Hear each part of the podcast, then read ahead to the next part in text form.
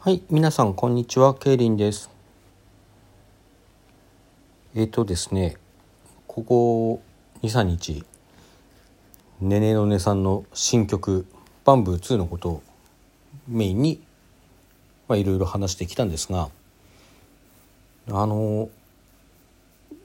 歌詞がですね「バンブー2」まあタイトルからしてまず「バンブー2」っていうのはどうやら万物万物の霊長だもんって言ってるの言っててその万物と引っ掛けてあるんだということは分かったんだけどなんで竹竹2本2本2本なのかどうかも竹何マーク2みたいなやつなのかもしれないけど なぜなぜバンブーなのかとかあと歌詞にもね言葉遊びがいっぱいあるんですよ。うんとだって冒頭の部分からしてさなんだっけえっと理性が重要我慢我慢でしょ？その後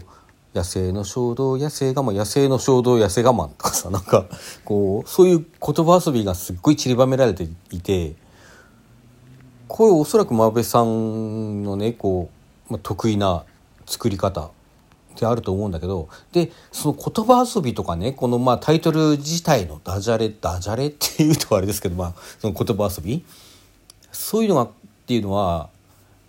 なんていうのかなこう一つのセンスとして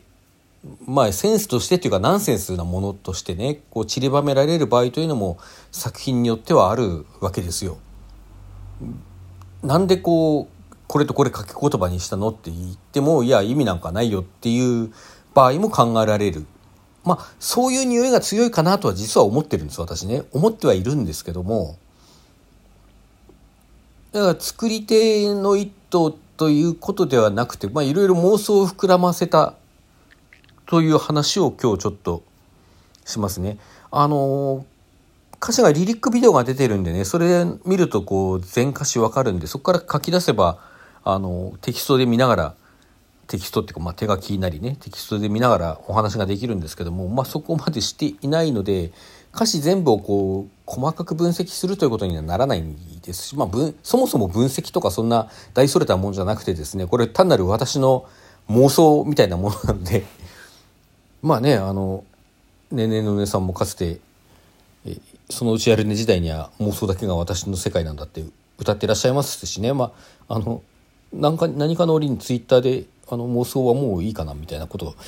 つぶやいたりもされてましたけどもまあかつてはそんなことも言っておりましたのでこうちょっとですねあの妄想を膨らませてお話ししてみたいと思います。バンブー竹ですよね。竹っていうと皆さん何連想しますかね？あの萩原作太郎の詩とかね「竹竹竹が生え」光る地面に竹が生え青竹が生えっていうそういう詩がありましたけどまあ、うん、まあ関係ないでしょうね。関係ない、うん、私は単に今妄想で話してますからねこう連想で話してますからねあ関係ないですよね。でねあのだその言葉遊び言葉遊び以外のところで結構気になるのが犬猿記事なんですよ。犬にだって猿にだってキジにだって負けないパワーをっていうところがあるでしょ？でまあその動物たちに負けない生き物としてのパワーっていう意味で別に不思議はないんですけども不思議はそれそうとだけ取っても別にいいんだけどもだって犬と猿とキジですよ。ね誰しもが桃太郎を連想するじゃないですか。日本の方でねあの昔話聞いて育ったことのある方であれば桃太郎を連想する組み合わせですよね。まあ、あの最近ね私が子供の頃ほどその定番の昔話っていうのはあまり聞かされてないっていうふうに聞きますのであのまああまり知らない方もいらっしゃるかもしれないけれども桃太郎というねこう桃から生まれた少年が鬼退治をして宝物をかっさらってくる話なんですけどもあのその鬼退治に行く時に途中で犬と猿とキジに会ってきびだんごをあげて仲間にしてでお供として連れて行ってね一緒に鬼と戦うんですよね。まあ、そういう話なんで。でまあ知ってる方は犬猿記事といえば桃太郎。で桃太郎が出てくるかっていうと歌詞に一つ言も出てこないんですよね。桃も桃すら出てこないでしょ。で桃太郎の登場人物ってその桃太郎と犬猿キジ鬼あとおじいさんおばあさんってそれだけなんですよね。まあ、あのバージョンによってはねお姫様連れ帰る話があったりするのでバージョンによってはお姫様登場ってほど出てこないですけどね最後に連れ帰りましたって言われてるだけでね。うんでまあなんていうんですねおじいさんおばあさんはあのー、家にいてね桃太郎を育てる役な拾ってきて育てる役なわけですし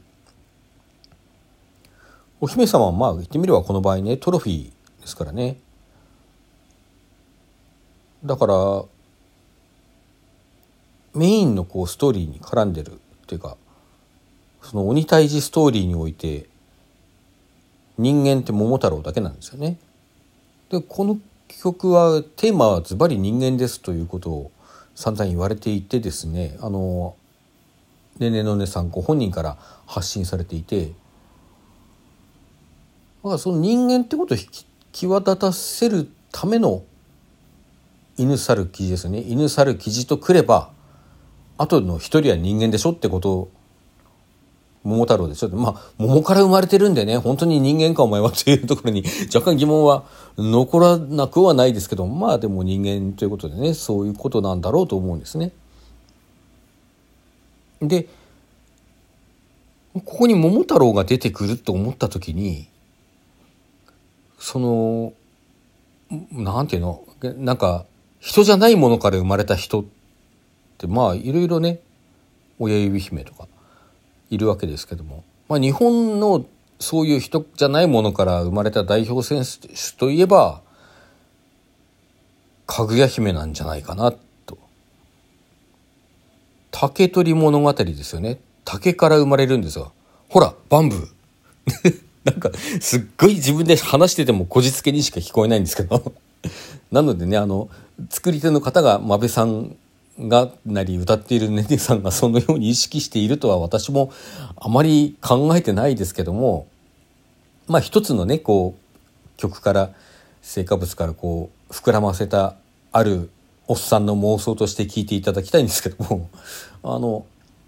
ここに桃太郎が出てくるっていう桃太郎がっていうかね桃太郎のお供の動物が出てくることはこう回り回ってこのバンブーっていうのは竹取物語から来てるんじゃないかという妄想をちょっと膨らませてしまうと。で、まあ、やっぱり竹から生まれた人ってまあなんでそんじゃあここで竹取物語竹なのか竹からとか桃から生まれた人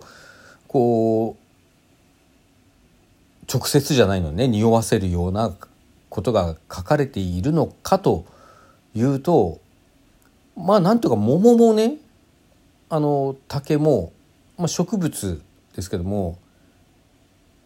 そういう意味で自然物なんですよね。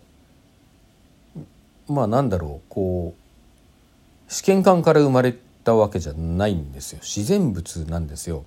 であのもう一回振り返るとねさっきも言ったとこですけど犬にだって猿にだってキジにだって負けないパワーをでしょあので万物の霊長であるっていうことをこう繰り返していっているわけでしょなんかねそうで冒頭の部分を思い出してみてもあの、まあ、最初は理性が重要って言ってその後野生の衝動野生我慢。なんかねその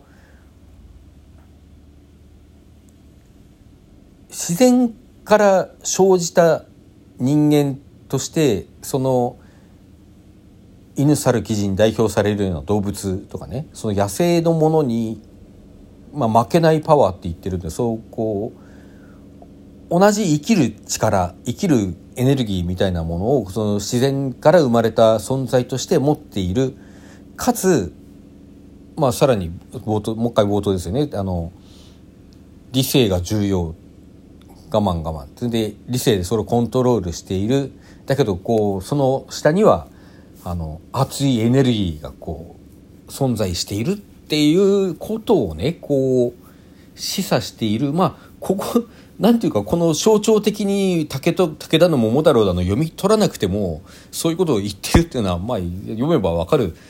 歌詞ではあるんですけどもそういうことをそういう象徴的な部分でも実は語っている歌詞なのではないかと妄想してみました。あんまりそこまで考えてないんじゃないかなと私自身もね思うんですけどどうでしょうね。まあねあの発信されたものはどう受け取るかはこう割と半分以上は受け取り手の問題で受け取る側にもねただその読む何て言うのかなスキルと言っちゃうとすごく冷たい感じがしますけどじゃあなぜこんなふうに書かれてるんだろうって考えるのはね一つのこう作品を読み読むということの醍醐味であると思うのであのちょっと好き勝手に喋らせていただきました。うん、本当あの好き勝手喋っているという自覚はあります。なんか何を何を言ってるんだと思った方がいらしたら申し訳ないです。まあねでもそうやってこういろいろ膨らますのも楽しいじゃないですか。そう思うんですよ私はね。うん、まあというわけでいよいよねあさってですよ。私一週間前は、えー、あゆくまのライブ、あと二日だと思ってたんですけど、一週間後にまたこんなこうワキワキしたね、ちょっと気持ちになるとは思ってもいませんでした。いや、まあ、生ねねのねさんですよ。まあ、ねねさんとしてはレオワンダーのライブ一回行ってますんで、拝見してるんですけども、うん、生ねねのねさんね、ソロだとやっぱりまた違うんだろうなと思って、とてもとても楽しみにしています。明日ね土曜日でちょっと朝からバタバタしてるので配信できないかと思いますけどもそういうことであのライブに向けて気持ちを高めていきたいと思います。お聴きいただきありがとうございました。では皆さんさようなら。